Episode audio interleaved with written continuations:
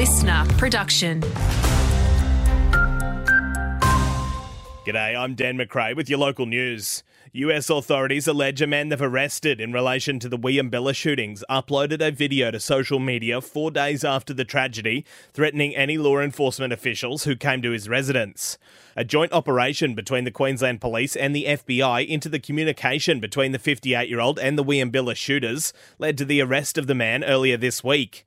On his current charges, he's facing a maximum of five years in a US prison. Queensland Assistant Police Commissioner Cheryl Scanlon says they'll leave no stone unturned. This is a, a terribly tragic event with the loss of lives. Uh, we need to understand the why. And if it takes us across the world to do that, to have that reach, uh, given the impacts of the internet and the online world, uh, then then that's the way it has to be.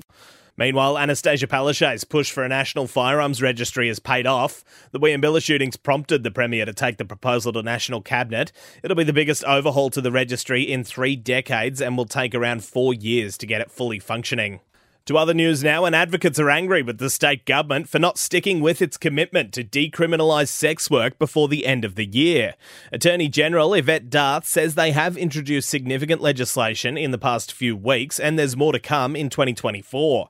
But Decrim Queensland campaign leader Janelle Fawkes is fed up with empty promises. Sex workers are left devastated that the decriminalisation bill promise has not been met and we're yet to have any real commitment for it um, being introduced in the first sitting week in 2024.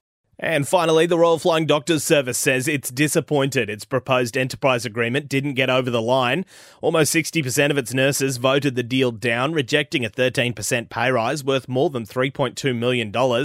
It's back to the drawing board now with the union and RFDS once again searching for some common ground. And that's all your Southern Queensland local news for now.